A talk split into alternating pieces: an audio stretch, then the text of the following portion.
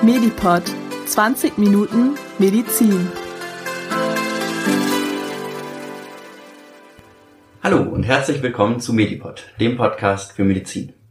Mein Name ist Cody, ich mache alle zwei Wochen diesen Podcast und ich studiere Medizin in Köln und heute haben wir ein ganz spannendes Thema. Wir schauen uns nämlich mal an, wie funktioniert eigentlich Lernen und Gedächtnis.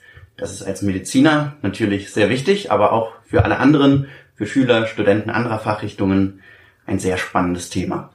Und dafür haben wir einen tollen Experten hier im Podcaststudio, den Michael. Hallo. Hi, äh, Kuli. Ich weiß nicht, ob ich mich als Experte bezeichnen würde, aber ich freue mich, dass du das machst. Auf jeden Fall hallo an dich. Hallo an die Zuhörerschaft. Du bist auch Arzt. Ja. Aber du beschäftigst dich deswegen sehr mit dem Thema Lernen und Gedächtnis, weil du eine Firma gegründet hast, die ja, Lerninhalte für Mediziner äh, versucht visuell aufzuarbeiten.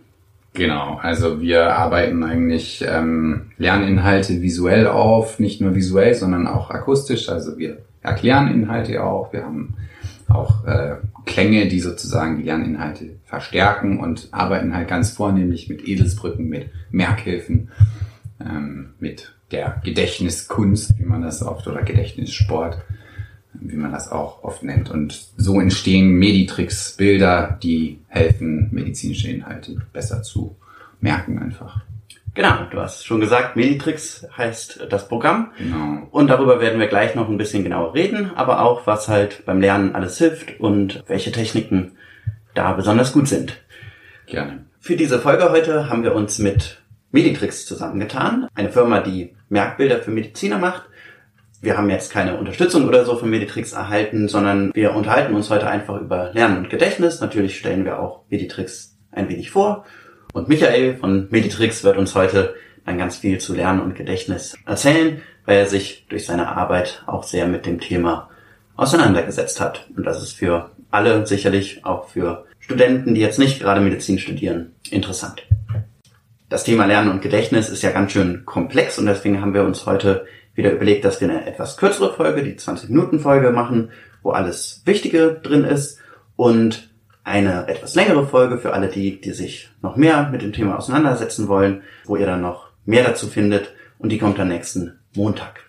Und ja, um erstmal eine kleine Basis zu haben, wie eigentlich das Gehirn, das Gedächtnis funktioniert, haben wir am Anfang einmal zusammengetragen, wie ist eigentlich so die Biologie und Physiologie des Lernens. Das erklärt Vera in einem kleinen Mediklärt. Kurz und knackig, Mediklärt. Manchmal verfluchen wir das Lernen, Vokabeln pauken, Matheaufgaben lösen, Geschichtsdaten merken. Lernen ist mühsam und manchmal ganz schön anstrengend. Doch es kann auch Spaß machen. Und wir sind stolz, wenn wir merken, wie wir jeden Tag ein Stückchen schlauer werden und die Welt besser begreifen. Doch wie funktioniert Lernen überhaupt? Was passiert da in unserem Kopf? Und wie können wir noch besser lernen? Dass wir überhaupt lernen können, liegt an unseren Neuronen. Das sind die Nervenzellen, die kleinsten Bestandteile unseres Nervensystems. Vielleicht erinnert ihr euch noch an sie aus der Folge zur multiplen Sklerose. Neurone können Signale weiterleiten und somit Informationen weitergeben. Verbunden sind sie untereinander über sogenannte Synapsen. Diese Verbindungen können immer wieder neu geknüpft werden.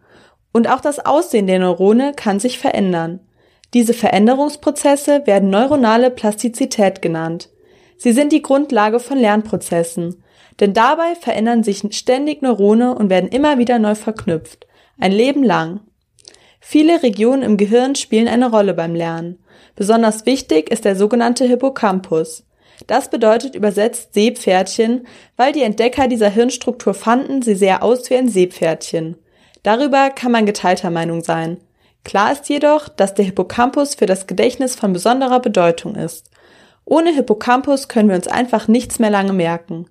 Woher wir das wissen?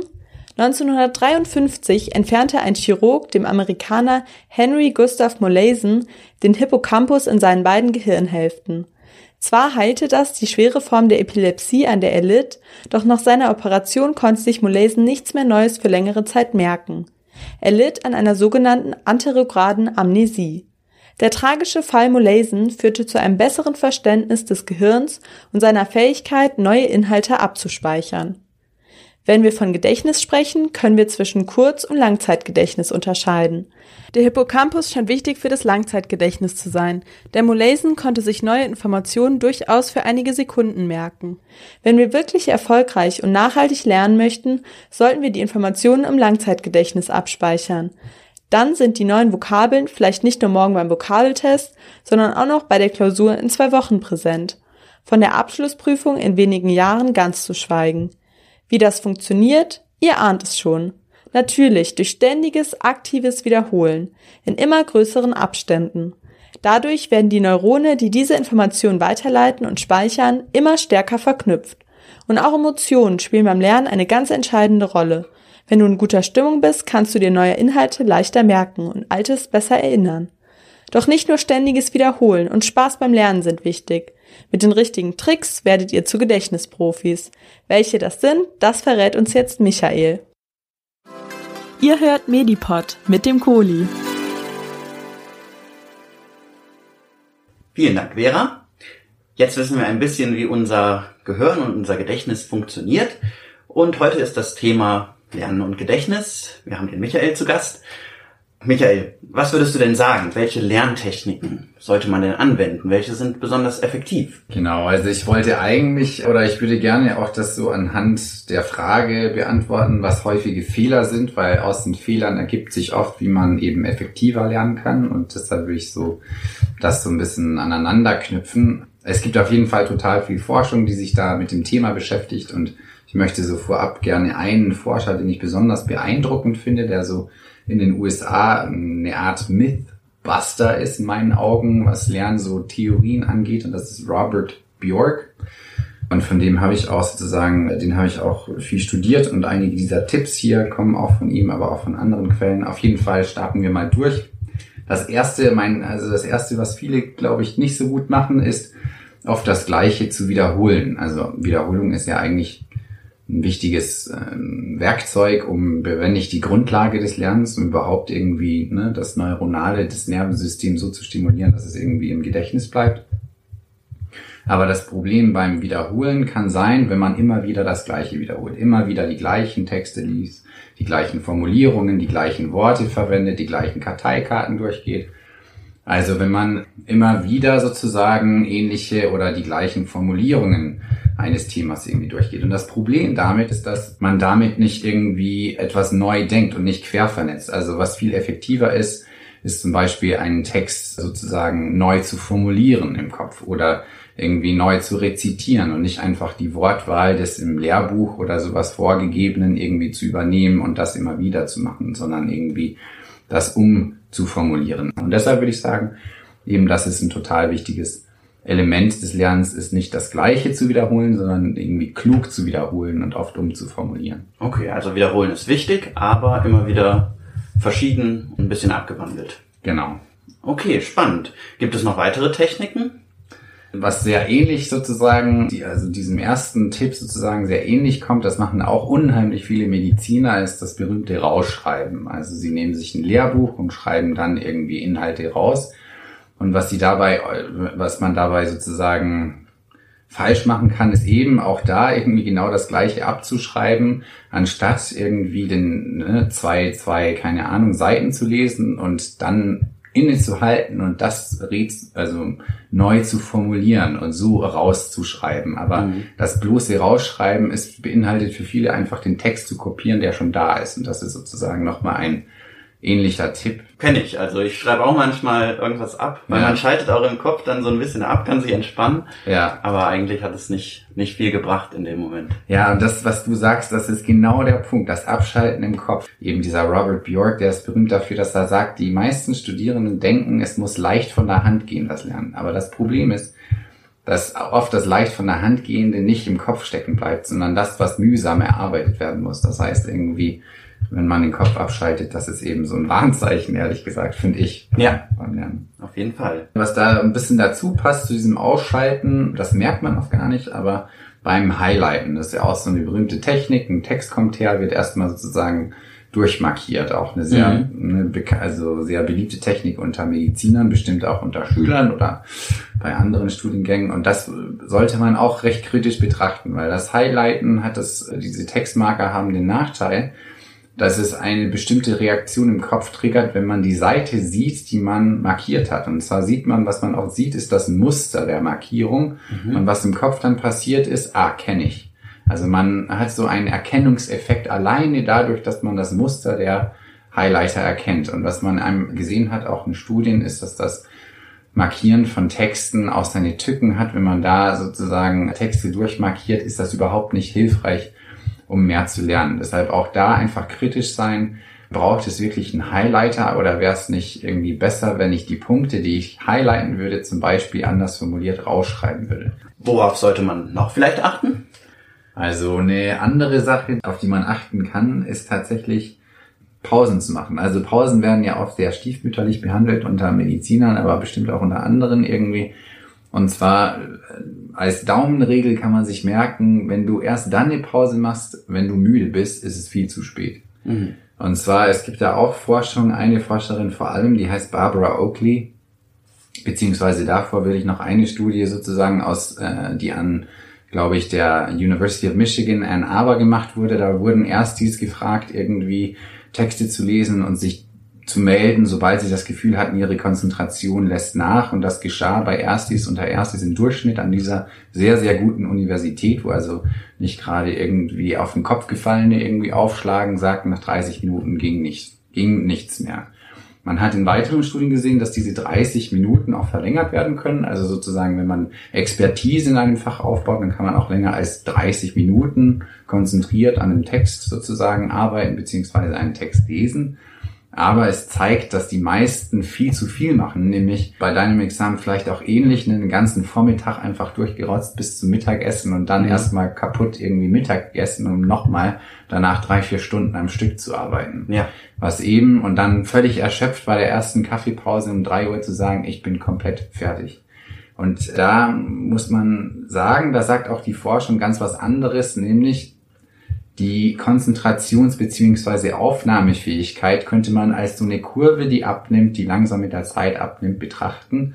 Und je länger sozusagen sie abnimmt, desto exponentieller wird die Abnahme, bis es irgendwann mal im Keller ist. Und weshalb die Pausen, die häufigen Pausen wichtig sind, ist, weil eine Pause nach 40 Minuten kann fast zu 100 Prozent regenerieren, während eine Pause nach, sagen wir, zwei, drei Stunden nur noch sehr wenig rausholen kann. Also die Pausenzeit wird verlängert. Das ist tatsächlich auch irgendwie wissenschaftlich belegt. Diese Barbara Oakley, die ich erwähnt habe, hat die zwei Modi, zwischen die das Gehirn irgendwie wechseln muss, sollte, um eben effektiv zu lernen, den sogenannten Focus Mode, also den fokussierten Modus und auf der anderen Seite in der Pause den sogenannten Diffuse Mode, also dieses eben, wo man die Gedanken treiben lassen kann eben. Und dieser Wechsel ist auch für die, also tatsächlich für das Lernen wohl unheimlich wichtig. Und das hat sie eben in Studien gezeigt. Also mein Tipp wäre bei beim Lernen, es gibt auch Apps, die das irgendwie ganz toll machen. Mhm. Eine App, die mir gerade nicht einfällt, aber wo man quasi so einen Baum wachsen lassen kann. Aber mhm. eine App zu verwenden, die einen Timer hat, also mhm. entweder eine ganz, einen ganz normalen Timer oder nicht, und eine Pause zu machen, während man sich noch fit fühlt. Mhm. Also wenn man dann die Pause macht und sich danach quasi noch mehr erholt, dann ist das ist ein gutes Timing. Okay, also wir haben gelernt, aktives Wiederholen, aber immer wieder variieren ist wichtig. Dann nicht zu viel rausschreiben, auch Highlighten ein bisschen kritisch sehen und vor allen Dingen häufiger Pausen machen. Mhm. Gibt es denn noch etwas, auf was wir achten könnten? Noch eine Sache, die ich irgendwie total spannend finde, ist, dass man tatsächlich, wenn man Fächer lernt, viele Fächer, ne? also wir müssen ja für Prüfungen, für das M2-Examen, früher Hamm-Examen und Schüler für ne, irgendwelche Fächer halt am Ende des Semesters irgendwie viele Fächer auf einmal vorbereiten. Und die mhm. typische Prozedur, was Leute am häufigsten machen, ist zu sagen, ich lerne erst das eine Fach, dann lerne ich das andere Fach und dann das dritte Fach und so weiter und so fort. So wie damals in der Grundschule man tausendmal den Buchstaben A geschrieben hat und dann tausendmal den Buchstaben B und mhm. dann tausendmal den Buchstaben C. Ne? Also sozusagen Fach für Fach für Fach hintereinander. Und tatsächlich zeigen auch da Studien, dass es irgendwie zwar anstrengender ist zu mischen, also mhm. mal Fach A, also mal den Buchstaben A, dann den Buchstaben B zu schreiben oder bei uns zum Beispiel die Gynäkologie und dann die innere Medizin und dann wieder die Gyn und dann die Orte und so weiter zu machen. Mhm. Aber man hat einfach gezeigt, das ist wesentlich anstrengender, aber auch wesentlich effektiver.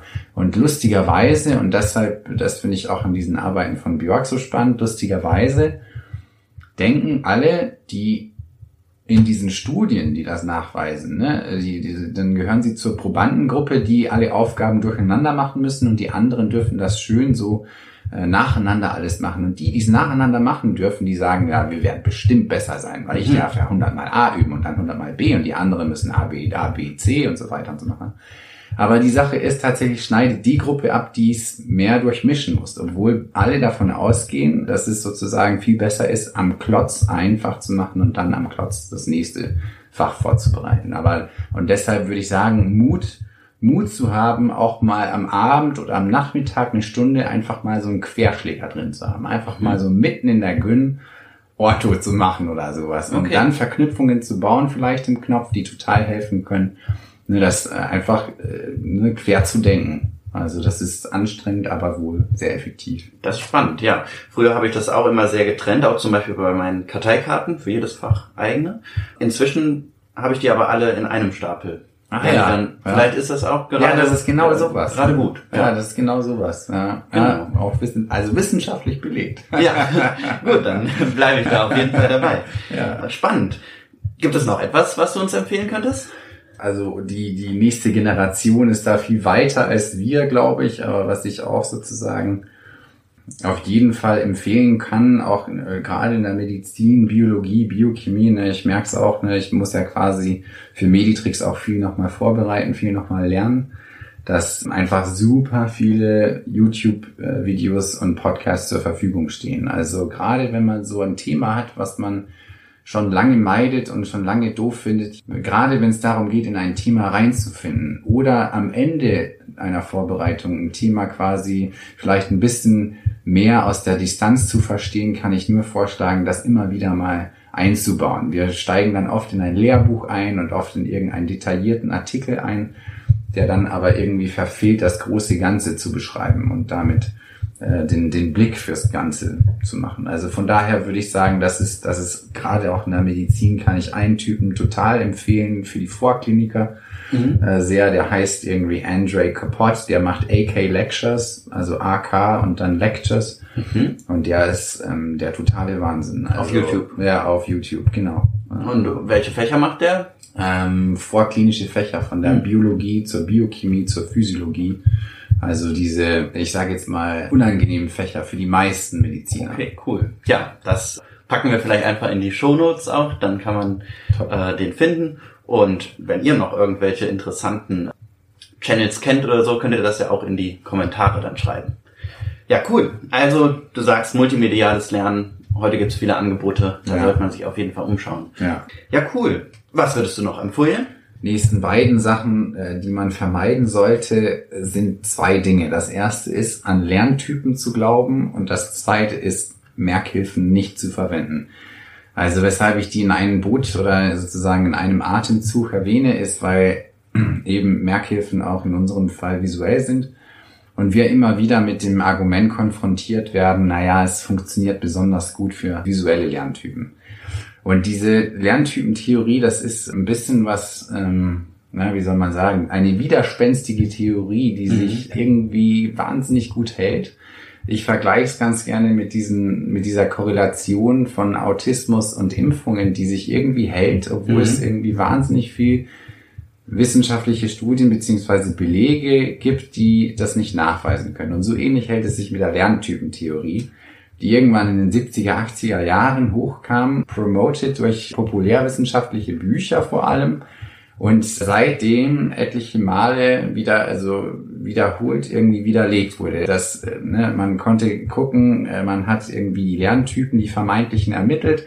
Ah ja, das sind die visuellen und das sind die akustischen Lerntypen oder sprachlichen Lerntypen. Und dann hat man die sozusagen gegeneinander antreten lassen in ihren jeweils präferierten Disziplinen und es hat einfach keinen Unterschied gemacht. Mhm. Leute haben sich auch nicht verbessert in anderen Studien, wenn sie ihre Lernstrategie an ihren vermeintlichen Lerntyp angepasst haben. Und weshalb ich das einfach nur schade finde, ist, weil, also, der eigentliche Clou ist, ich glaube auch in Studien, also nicht nur ich glaube, auch in Studien ist das so, dass der größte Benefit, der größte Lerneffekt dann erzielt werden kann, wenn man multiple Kanäle bedient. Also mhm. wenn man nicht nur liest, nicht nur hört, nicht nur sieht, nicht nur sozusagen mit der, mit der Hand ne, diese haptischen Umgangsformen irgendwie mit Wissen oder sowas bedient, sondern alles zusammen oder eine Kombination macht. Und so fährt man, glaube ich, am besten dazu. Gibt es irgendwie die größte Evidenz und deshalb würde ich sagen, Lerntypentheorie nicht so wichtig. Also es kann interessant sein zu verstehen, was man selber irgendwie vorzieht, also welche mhm. Lerntypen, welche Lernart man vorzieht, aber nicht denken, dass es irgendwie einem hilft, weil dazu gibt es einfach keine, keine Evidenz. Okay, also immer mal wieder auch da rausgehen aus seinen präferierten Sachen und mal ja. schauen, was würde mir auch noch helfen beim Lernen. Richtig. Verschiedene Medien nutzen. Richtig. Genau. Richtig. Das okay. ist das Effektivste. Spannend. Ja, was hast du noch für uns mitgebracht? Du hast dich ja sehr darauf vorbereitet. Vielleicht können wir auch einige der Studien oder so, die du kennst und gelesen hast, auch in die Shownotes packen? Ja, voll gerne, genau. Genau, ja. Was gibt's noch für Tipps? Ja, genau. Und dann äh, hatte ich ja vorhin erwähnt, ich glaube, was, was man auch irgendwie unbedingt versuchen sollte einzubauen, ist Merkhilfen zu verwenden. Ne? Also ich meine, die meisten werden es kennen, nicht nur weil Meditrix das macht und weil ich das auch beruflich mache, empfehle ja. ich das, sondern auch tatsächlich, man muss sich einfach, glaube ich, nur angucken, die Gedächtniskunst, der Gedächtnissport ist in den letzten ne, 30, 40 Jahren auch unheimlich explodiert. Es gibt diese Weltmeisterschaften, mhm. wo, wo Leute äh, unglaubliche Leistungen auf die Beine stellen und also etliche Nachkommastellen von Pi sich merken können innerhalb kürzester Zeit oder Kartendeckreihenfolgen oder ne, also ich, ich weiß schon gar nicht, welche Disziplinen sie alles haben. Es ist auf jeden Fall ziemlich beeindruckend und die das, die, alles, all das geht zurück auf die Gedächtniskunst oder Memotechnik, äh, die auch eigentlich eine sehr alte Technik ist. Und naja, auf jeden Fall, weshalb ich denke, dass es ein Fehler ist, die nicht zu verwenden ist, weil diese Gedächtniskünstler sind nicht irgendwelche, Gedächtnissportler sind nicht, sind nicht irgendwelche Übermenschen oder sowas. Das sind einfach Leute, die ganz gezielte Strategien verwenden, die jeder lernen kann, äh, wurde auch in zahllosen Studien irgendwie nachgewiesen um die Gedächtnisleistung zu maximieren, um sie einfach um ein Vielfaches zu erhöhen. Und äh, das ist auch ein Grund, weshalb wir Meditrix gemacht haben, ist einfach der Gedanke, die Frage, warum verwendet man das nur, in Anführungsstrichen, nicht um die Leistung dieser Gedächtnissportler zu schmälern, aber mhm. warum verwenden wir das eigentlich nur für Nachkommastellen von Pi, wenn wir es doch irgendwie für Medizin oder andere Fächer irgendwie verwenden können, um eben, ich sage jetzt mal, äh, überheblich sinnvolle Informationen genau, äh, zu, ja. zu, zu verwenden. Womit wir bei Meditrix ja schon wären, haben wir jetzt schon häufig erwähnt. Du hast dieses Unternehmen gegründet, du bist Mediziner und Arzt. Wie kam es dazu? Wir waren tatsächlich offiziell haben Paul und ich irgendwie zu zweit das Unternehmen gegründet, aber ich würde da sagen, dass das ein, ein Team, also eine Teamleistung war, die sich so ergeben hat. Ne? Und ich meine, das offizielle Unternehmen gibt es seit 2017, seit Oktober 2017. Davor hatte Paul, äh, wir haben beide diese Gedächtniskunst auf die Medizin angewandt mhm. in den USA, also aus den USA kennengelernt.